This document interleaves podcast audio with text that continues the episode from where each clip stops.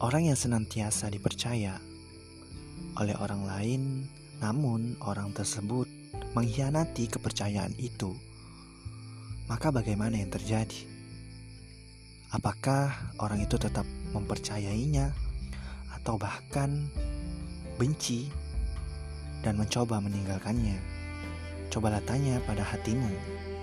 Jika kamu termasuk orang tersebut, maka cobalah untuk merubahnya, karena jika kamu terus melakukan hal itu, maka kebencian